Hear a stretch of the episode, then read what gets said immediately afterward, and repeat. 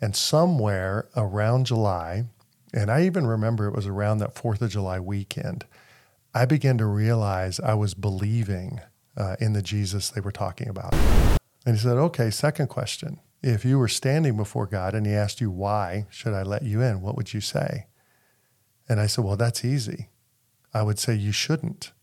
Uh, immediately after that first bout of cancer, um, one of my children was the victim of a violent crime. We were the family that found ourselves on the front page of the Democrat Gazette. And that was probably in the middle of a, of a season for us that became a, a very dark, uh, long season of pain. And I remember saying out loud, you know, nobody else awake in the home, God, some wounds don't heal. And this one may be the rest of my life. And there was no answer back. And so I said out loud, figures, you're going to be silent. Have you ever been sitting in church, listening to the minister deliver his message, and wondered, who is this guy? No, really, who is he? How did he come to Jesus? Was he just born knowing God?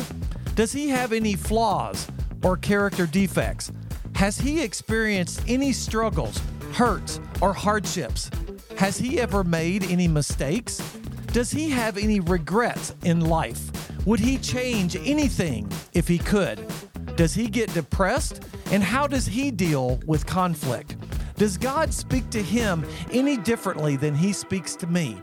Can this person on stage possibly struggle with the same things that I struggle with? And if so, what has God revealed to him about life's hurts, habits, and hangups? Today, I'm talking with my own pastor, and I'm going to ask him to tell his story and how God has changed his perspective on life. I'm Eric Hutchinson, and this is the If Nothing Changes podcast. So, hey, Pastor friend, why don't you introduce yourself and let the listeners know who you are? Hi, Eric. Uh, I'm Mark Schatzman, and I work as the congregational leader at Fellowship Bentonville. So, I get the joy of working with a good staff and uh, also serving with a great body. Well, Mark, uh, thanks again for coming today. And so the listeners don't know you like I do, and I don't know your entire story, but why don't you start with kind of the beginnings, like where did you grow up, and maybe a little bit about your family of origin? Yeah. So uh, I'm a military kid. So, which means it's easy to tell you where I was born and hard to tell you where I was where I grew up. Uh, born in El Paso, Texas. I moved 11 times before I hit age, or about the time I hit age 14. So, we were all over. That's even a lot of moves for a military family. So, uh, really cannot tell you where I'm from, uh, and that alone will shape you. A little bit of a third culture kid. Uh, that way, in the sense that you have roots, but at the same time, you also have a lot of wings and uh, you you kind of used to calling anywhere your family is home. Sure. Did you have any siblings? Yeah, I have three brothers, so there's four boys in our family, uh, close together in age, uh, incredibly active family. Um, it's so much so that we would never pace our family the the way that I grew up, and I think it was part of my parents' survival tactic, which is keep four busy boys very busy, and uh, we were, and so played most every sport, did scouts, school, it wasn't uncommon to play three or four sports per year, all four of us. And so it was just kind of a whirling, active family. So, where are you in the pecking order? Are you uh, the oldest, the youngest, or somewhere in the middle? Number two. Number yeah, two. Number two. And uh, growing up, uh, my brothers now, I would call my closest friends. I think our wives would call each other uh, their closest friends. So, very uh, blessed uh, in that regard. But yet, growing up, we were very competitive. Um, did not grow up in a Christian home. And so we were churched in the sense that we were uh, more than nominal, far less than devout in a more high church background. So we were church attenders, but I were, we were not grounded into God. And uh, as a result, my brothers and I were very competitive. Um, push often came to shove, which rolled into fights often. And yet we loved each other and kind of t- tousled through life. So, did you have any God moments? Now, you said you weren't raised in a Christian home. So, can you look back and see where God was working, even though you weren't going to church or having a relationship with Him? How did God enter your life? And maybe was it later that you actually accepted Christ? I mean, tell me a little bit about late that. Late high school. Late high school. Yeah. Okay. So, about mid high school, landing in Albuquerque, New Mexico, which became what we call hometown. Uh, just because if we were there the longest. Uh, I started hanging around with a group of guys. We probably still ran a little too wild, but they were more grounded. They definitely had a sense of more peace and there was a, a, sense of purpose in their life. And they started asking me. Uh, I remember the first time they asked me to come to a, a, morning Bible study before a morning football workout, and it was with one of the coaches who was leading it. And I thought that was the craziest thing I'd ever heard. My my honest thought, Eric, was, "Wow, you study the Bible. I wonder if you study Shakespeare too." Because in my mind, the Bible was just up there with ancient literature. And uh, but I liked these guys. They asked me a lot over and over again, probably through the spring semester. Uh, I decided I would go on one of the last um, Wednesday mornings. The school was in session before summer break because then you could only have to go once, and they would forget about it and we'd move on. And I went and I was thoroughly intrigued. I mean, I was absolutely captivated by the kinds of things they were talking about. Uh, I didn't know that they were going to continue the study through the summer before early morning summer workouts. And so I continued on with them. And somewhere around July, and I even remember it was around that 4th of July weekend, I began to realize I was believing uh, in the Jesus they were talking about, and the Jesus we were learning about. And I had an odd conversation with the um, the young volunteer coach who was leading that study. Uh, after the study ended, we're all leaving the gym, and he's like, Hey, Mark, can you hang back for a quick second? Um, I got a question for you. Sure. We sat down on the concrete steps, and he said, I have two questions actually. Now, I know that these two questions I'm about to say, Eric, now are what you've been trained on in what's called evangelism explosion. But remember, I'm a non church kid, so I'd never heard of that. And he said, The first question is if you were to die tonight, how sure are you that you would go to heaven? And I said, Man, that's a heavy question. Can you give me a second to think about it? And he said, Sure. And I paused and I said, On a one to 10 scale, 10, 10, I'm sure I'd go to heaven. And he said, Really? In that tone that that we use when you don't believe somebody. And I said, Yeah, really. And he said, Okay, second question. If you were standing before God and He asked you, Why should I let you in? What would you say? And I said, Well, that's easy.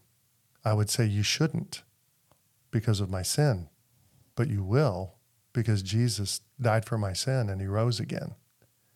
And this leader looked at me and he said, Mark, that's incredible. How, how long have you known that?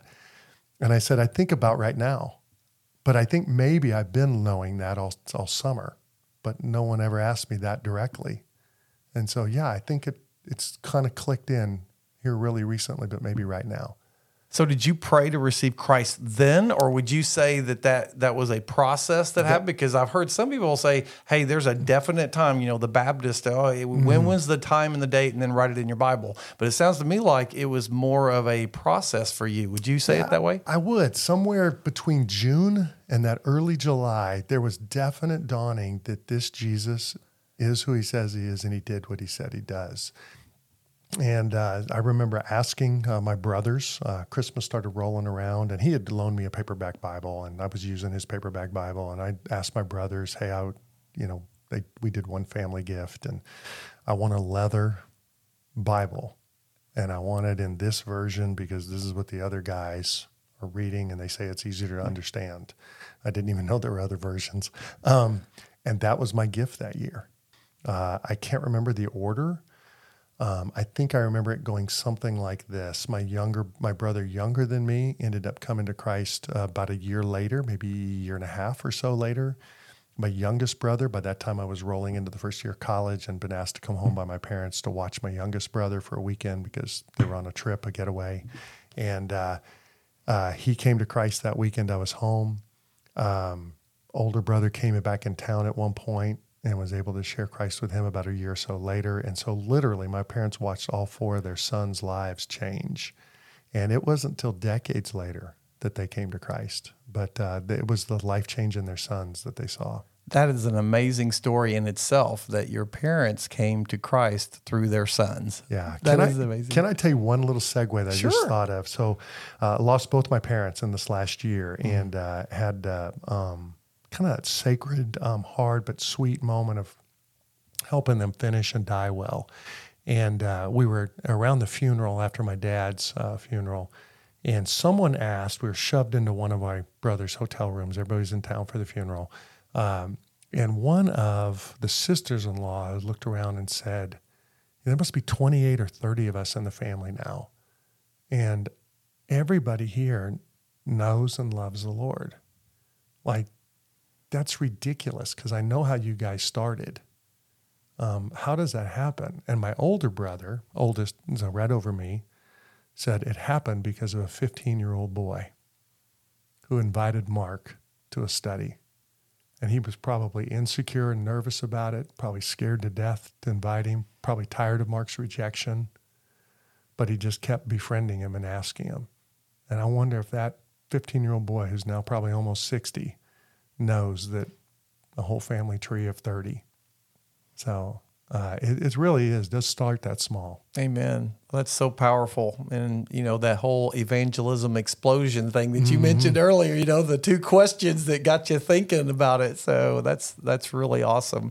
Well, tell me about Mark uh, in high school. Were you a, uh, a guy that, that dated a lot? Did you have relationships with the, uh, with your, you know, did you have girlfriends or did you stay only in sports only or what did you, how was your dating life then? I dated a little bit and then uh, rolled into about the second year we were in Albuquerque. So I guess I would have been a junior.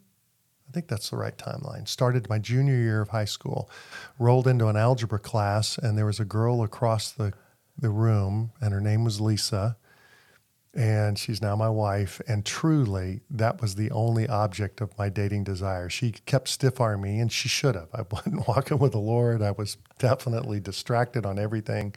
Uh, and we just developed a friendship for the, the first bit and then began to date in late, in late high school. So, what was it like whenever you came to the Lord? I mean, was she already a Christian? And then, I mean, how did you share with her, hey, look what's happened in my life? Yeah. I, I know the Jesus that you know. I mean, how did that happen? Lisa was a, a believer before I was, uh, but her family would definitely been not not much as a follower of Jesus in the sense of just pursuing God in a day out and day out way. And uh, she would say she noticed a change in me, and that began to catch fire to her. And uh, we uh, dated very seriously through college. The very last year of college, we actually got married in college. Um, we did that poor student thing where we went to class during the day, we waited tables at night, we paid the bills by cash. Uh, we're super involved in a student ministry, a ministry that's now called Cru. But at the time we were in, in, in, college, it was Campus Crusade for Christ, and they were very instrumental in our involvement and our growth. Uh, at about 19, I had a massive God moment that I could not see coming. Um, really through a conference that I went to during the Christmas time uh, with about 3,000 other college students in uh, Dallas, Texas, uh, through Cru, Uh, had a sense of really surrendering and signing a title deed. Literally, on the first page of my Bible, I wrote out a title deed to, to the ownership of my life to Jesus. And I knew uh, heading back to Albuquerque from Dallas that I was going to go into full time Christian ministry. Now, you have to understand that is a bizarre comment for a kid who'd never seen what that might be. And uh, but I knew, I knew that I knew that I was going to do something with this as a career. And after college, uh, I did some other work in business for a few years and enjoyed that. Uh, I'm glad that I had that. I wanted some breadth of experience, but I always knew that uh, vocationally to do something that I would get to teach and encourage people to chase after Jesus was what I would do with, with my life. Wow. And, and you uh, got married to Lisa your senior year? Senior year. So college. you guys were a team going out of college, and then you said you kind of took a job in business. So um, did, I was going to ask you about call of ministry. You kind of said when you were 19, but how did you segue from? Yeah. How did you segue from business to church? At that point, we were very much on the same page, and she knew that we would be heading that way too, and she was uh, super committed to that. We thought we would be uh, it would be a lifetime of on staff with Campus Crusade or Cru International now. Uh, thought it would lead us overseas, and yet fifth month of uh, marriage, we found out we were pregnant. So Lisa's schooling went much slower. She just truly chipped away at classes when we could kind of work childcare around and and get our daughter uh, uh, covered and um, so all of those things slowed down, and the roll into business just became a good thing. It allowed her to finish her education, allowed me to get grounded and keep growing. Uh, but we always knew at the right time we would depart from that and um, and head on towards working for a nonprofit Christian organization. So what led? So tell me the leading into that. So in then. 89, 1989, we made the jump. I resigned from my job. Felt crazy. I was resigning from a good job and a, a boss I really liked. And, uh, and we went on staff with a Cru. Thought we would head to the college ministry, work with college students, and then head overseas. Uh, Cru at that point looked at us at this young couple with a new baby, well, not a new baby, a toddler still at that age, and uh, said, uh, No, we're not sending you overseas right away. Wisely, they said that. Um, and so they said, We would like to send you to Little Rock, Arkansas to work with a group who back then was called the Family Ministry of Campus Crusade for Christ. Now it's a group called Family Life. And they said, We want you to do at least two years there. And I said, Fine, very angry. Uh, we'll do our two years, and then I'm out of Dodge and we're overseas. And uh, that was uh, New Year's Eve, 1989. We moved to Arkansas, and we've been here ever since. So Wow. obviously, the Lord has a way of uh, redirecting paths, even stubborn paths. That's amazing. Most of the time, at least my experience has been when people have a calling to missions or, and you mentioned overseas, I mean, that's a specific, you know, almost a, a specific calling. And I've noticed that people that when they say, yeah, that's what I'm called to do, that that's where they end up going. And Yeah. so there must have been a real, somewhere there was a turn. And you think, well, okay, God's got me going this way instead of that way. Yeah, that's a great that's a great observation, and I think I had two things, and this might tell you a little bit about even you. You know, you and I have talked in the past about where we find our identity. Um, that sense of achievement is is where identity came from for me as a child. Um, you know, by the way, does that not fit a very military culture, that meritocracy kind of culture that fits a very athletic or an academic culture? Performance. performance is life, right? And so I had a warped vision of the Christian life that said somehow the highest achievement is only if you go and do the hardest, far furthest away thing. And so, you know, A level Christians would be overseas missionaries, B level would stay back here and kind of tend to what God is doing back here. And so I think that was some of the dysfunction that I didn't even know. I can articulate that now, couldn't have said that back then. But then, secondly, there was no doubt there were pastoral leanings. Uh, uh, even the way I led my team on a staff with Cru, uh, honestly, I was probably the least talented guy in the room. Um, but I look back in hindsight, we did some neat things together because I was passionate about pastoring people and seeing their best come out. And I didn't know it was pastoring. And it was Lisa who started spotting that while I was on staff. And then at the same time, we were involved in a church plant. Um, and you do a little bit of everything when you're volunteering at a church plant. So we were not on staff, not taking a paycheck. Uh, Eric, I even ran sound one morning because the sound guy got stomach flu. I'd never run sound in my life. He just said, "Here's the volume, up, down. That's all you need to know," and which is not true. And uh, we did a little bit of everything. And I started filling the pulpit when that was needed, and a pastor needed vacation or needed some time off or had emergencies. And um, Lisa began to watch and said, I'm seeing something shift in you. Are you sure you might not be called uh, to pastoral ministry? And it was the first time I began to raise my antenna and pray it through.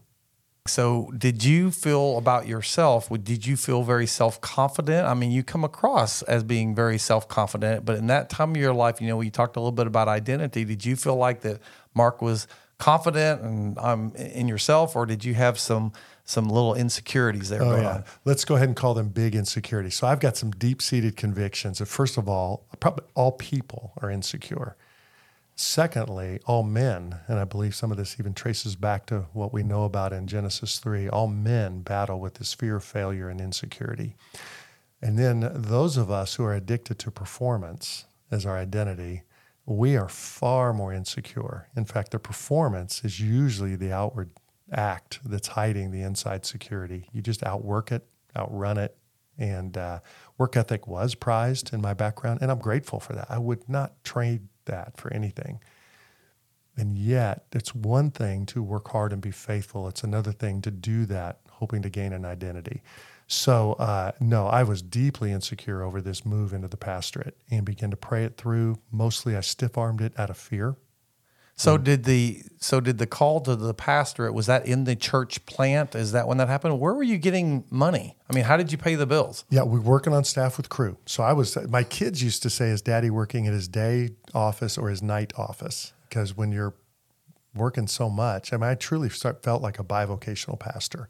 So I had a day job that paid the bills with Cru with family life, and I was directing um, their U.S. Um, ministry and the, the conference ministry. And, um, and it was busy, um, but this growing passion for this growing group of believers and, and wanting to invest in it. And that was the free job.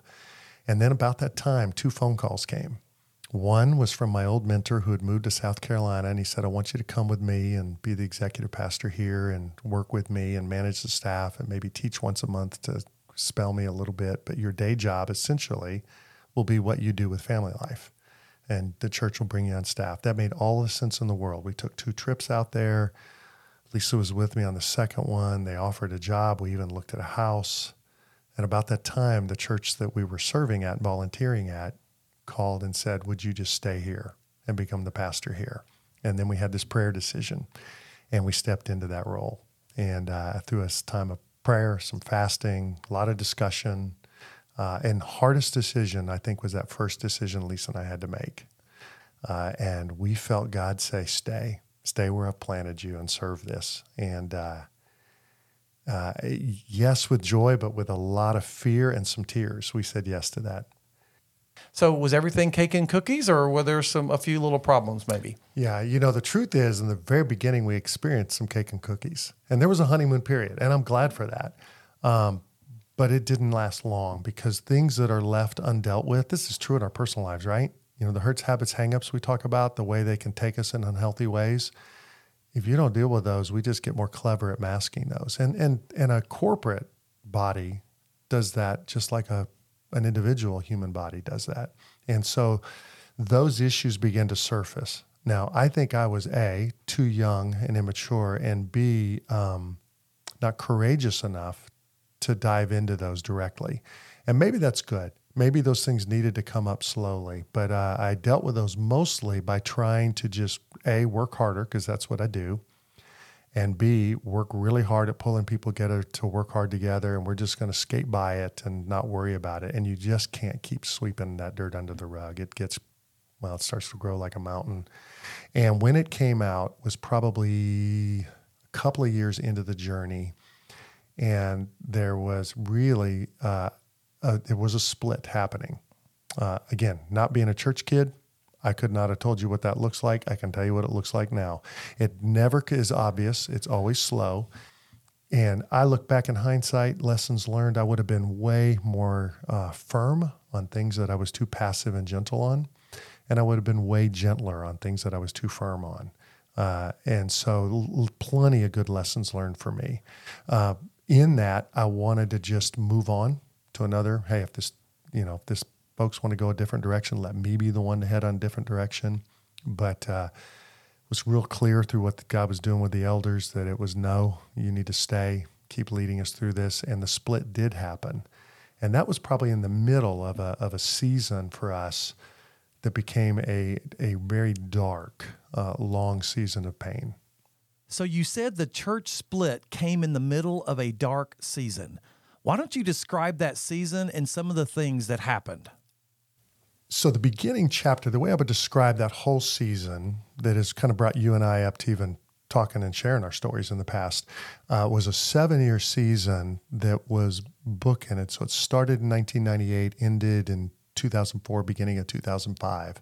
Um, the bookends were some cancer in me that came up. So a small bout of cancer that came up uh, uh, in 98. And then in 2004 and 2005, that cancer came back uh, with a vengeance. It came back with a good angry attitude and took a, some surgeries and a lot, a lot of chemo and a lot of treatment through a year. But it's funny because that's what people on the outside would say that must have been what hurt. And we would say uh, that didn't definitely didn't feel good, but it's not what hurt. What hurt on the ends was what happened in between those uh, bookends on those seven years. Uh, immediately after that first bout of cancer, um, one of my children was the victim of a violent crime. We were the family that found ourselves on the front page of the Democrat Gazette. And um, uh, it was awful. It was horrendous. Uh, it was honestly hellish. Um, uh, it did not take her life, but uh, it brought all of the kinds of grief and pain that you can imagine. It, it brings not just that child and obviously the devastation. She was at the epicenter of that. But really, the rest of us. So we had four children total at that time. We now have five, by the way, but uh, four total at that time. And uh, Lisa and I, hurting as parents, uh, we're trying to learn how to shepherd a, a daughter who's wounded, um, her siblings who are hurting, uh, ourselves. And at the same time, quite honestly, a church who was trying to process it with us too. And I really do believe uh, meant really well. And, and, so it was just a very uh, painful, painful season of life. And uh, if, if any of our listeners have walked through that, I'm grateful for the justice system we have, but it is still a broken system. And uh, so we walked through the uh, the trial of that perpetrator, uh, the one year process of that, um, the trial itself, which is its own level of trauma, and prepping your own child for that. Um, the whole time, I am holding my head up, moving forward, because by the way, that's what you do in a military family. You soldier on. That's what you do as an ex athlete. You get up and run the next play, and um, and so I know how to play hurt, and you keep playing hurt because there are people that need you. You know, uh, five of them are the members of your family. But then there are another 400 or so that are the members of your congregation. At the time, we were growing as a church. Um, so we had growth pains and financial challenges and other things. Um, and I just kept playing hurt. So, Mark, let me stop you there for just a moment and process what you just said. You took a full time pastoral position with this church plant where you had been serving you discover that you have cancer and start treatment for that. Your daughter is violently attacked. Your entire family has to deal with the physical trauma of that attack, the emotional trauma, and the public trial of the perpetrator, which takes a year. Now, the church in which you are pastoring is going through a split and people are leaving. What did that do to you emotionally? Um, I remember coming home at times and telling Lisa, I have never worked so hard in my life to fail so badly. I feel like I could fail this badly if I didn't show up at all. and so uh, maybe I should quit and the results would still be the same. Um, that does a couple of things to you, by the way. You're grieving um, the loss that, that your daughter and your family and yourself have taken. And don't forget what I said my identity was performance. And so, as people loudly slam the door on the way out and tell you it's because of your leadership, um, that we don't like your leadership. Now, to be fair, I didn't like my leadership at that time either. And so uh, I was a, a, a, grieving, wounded man on the inside, soldiering forward. Um, but that takes a direct hit to that idol or that identity, false identity of performance. And it was a it was a, a rough and good gift from God to watch false identities crumble because they have to crumble if good identities, real identities are going to emerge. Um, but the reality was, I think the Lord was just saying, "Are uh, are you done with that? Are you done without with trying to outwork it?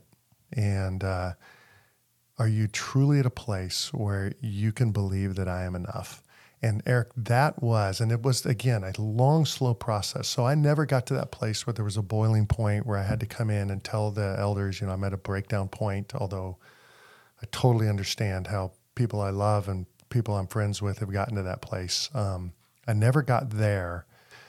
Um, I never came to a place where I'm just like, I quit and I'm done or I'm in a fetal position. But emotionally, I think I was in a fetal position. And I had begun this quiet, resignation of surrendering to Jesus and um, just saying, I'm willing for you to take the things that have become my idols. The two things that I treasured the most. Um, Lisa and I are both first generation Christians. And so we wanted to raise this family built on Jesus and pointing to Jesus in no way, shape, or form wanting to be perfect, but wanting it to be about Him. And then your family takes a blow and you hurt. And I wanted to never just be great or famous at something, but just be known for being really faithful with high integrity in his work. And then your integrity gets attacked. And, uh, and I had to live with that. And in the living with that, in the grieving of that, I learned to do what grieving and surrender lets you do. and it just kind of melts down your false identity and gives you an opportunity to build something up that's more real and more true. And our home, we started developing these little sayings. I, I preached them to myself more than anybody else. And the first one was simply this Jesus is really enough. Jesus is really enough. He is good. I cannot explain why he let evil touch my home. I cannot explain why he let betrayals happen through people I would have called comrades. Um, so I can't figure out the why. But I know that he's enough and that he'll let me rebuild myself on him. And uh, he proved himself to be faithful. Um, a lot of tears. Uh, I enjoyed Saturday afternoons of mowing the lawn because the lawnmower we pushed around at that time was so loud I could shout and cuss and and tell the Lord how disappointed with him I was and that if I was leading my life, you know, if I was the ruler of the world, I definitely would have scripted something different. I could tell him that uh, uh, I was a level of discouragement. Uh, you know, Eric, I remember one elder meeting coming back where we were trying to, the elders who stayed and I were trying to put Humpty Dumpty back together with a couple of other individuals who were clearly not heading in that direction. And it was one of those elders meetings that uh, I didn't roll into the house until after midnight. And anytime an elder meeting goes on that late, it's never because we're out celebrating. You know, it's because there's usually some major conflict that can't be resolved. And uh, I remember sitting downstairs, couldn't go to walk upstairs to bed. And I was just so discouraged and so flat out, just telling God, ah, You don't drop the ball, but I'm telling you, God, you sure seem like you've dropped the ball. And uh, and I remember saying out loud, I am so wounded. I am so hurt. I'm hurt by the people who I feel like have turned um, against us. I'm hurt by that. the the wounds that happened to our family two years earlier than that. I am just hurt. And I remember saying out loud, you know, nobody else awake in the home, God, some wounds don't heal. And this one may be the rest of my life. And there was no answer back. And so I said out loud, Figures, you're going to be silent. And sat there in silence. And then the Bible that I read in the morning was sitting on the little table next to the couch where I read every morning. I picked it up, opened up the bookmarker where I'd left off the, that day before, and turned to uh, Hosea 6, chapter 1. And I'll probably quote it, quote it badly, but here's what I remember Return to me, says the Lord. Return to me for I am the one who has wounded you, and I am the one who will bind you up. I am the one who will heal you. In two days, perhaps three, I will raise you up. And it the tears flowed, some laughter flowed. I remember laughing and saying, Lord, just like you, I can't pin you down to a timetable. You say two, perhaps three days.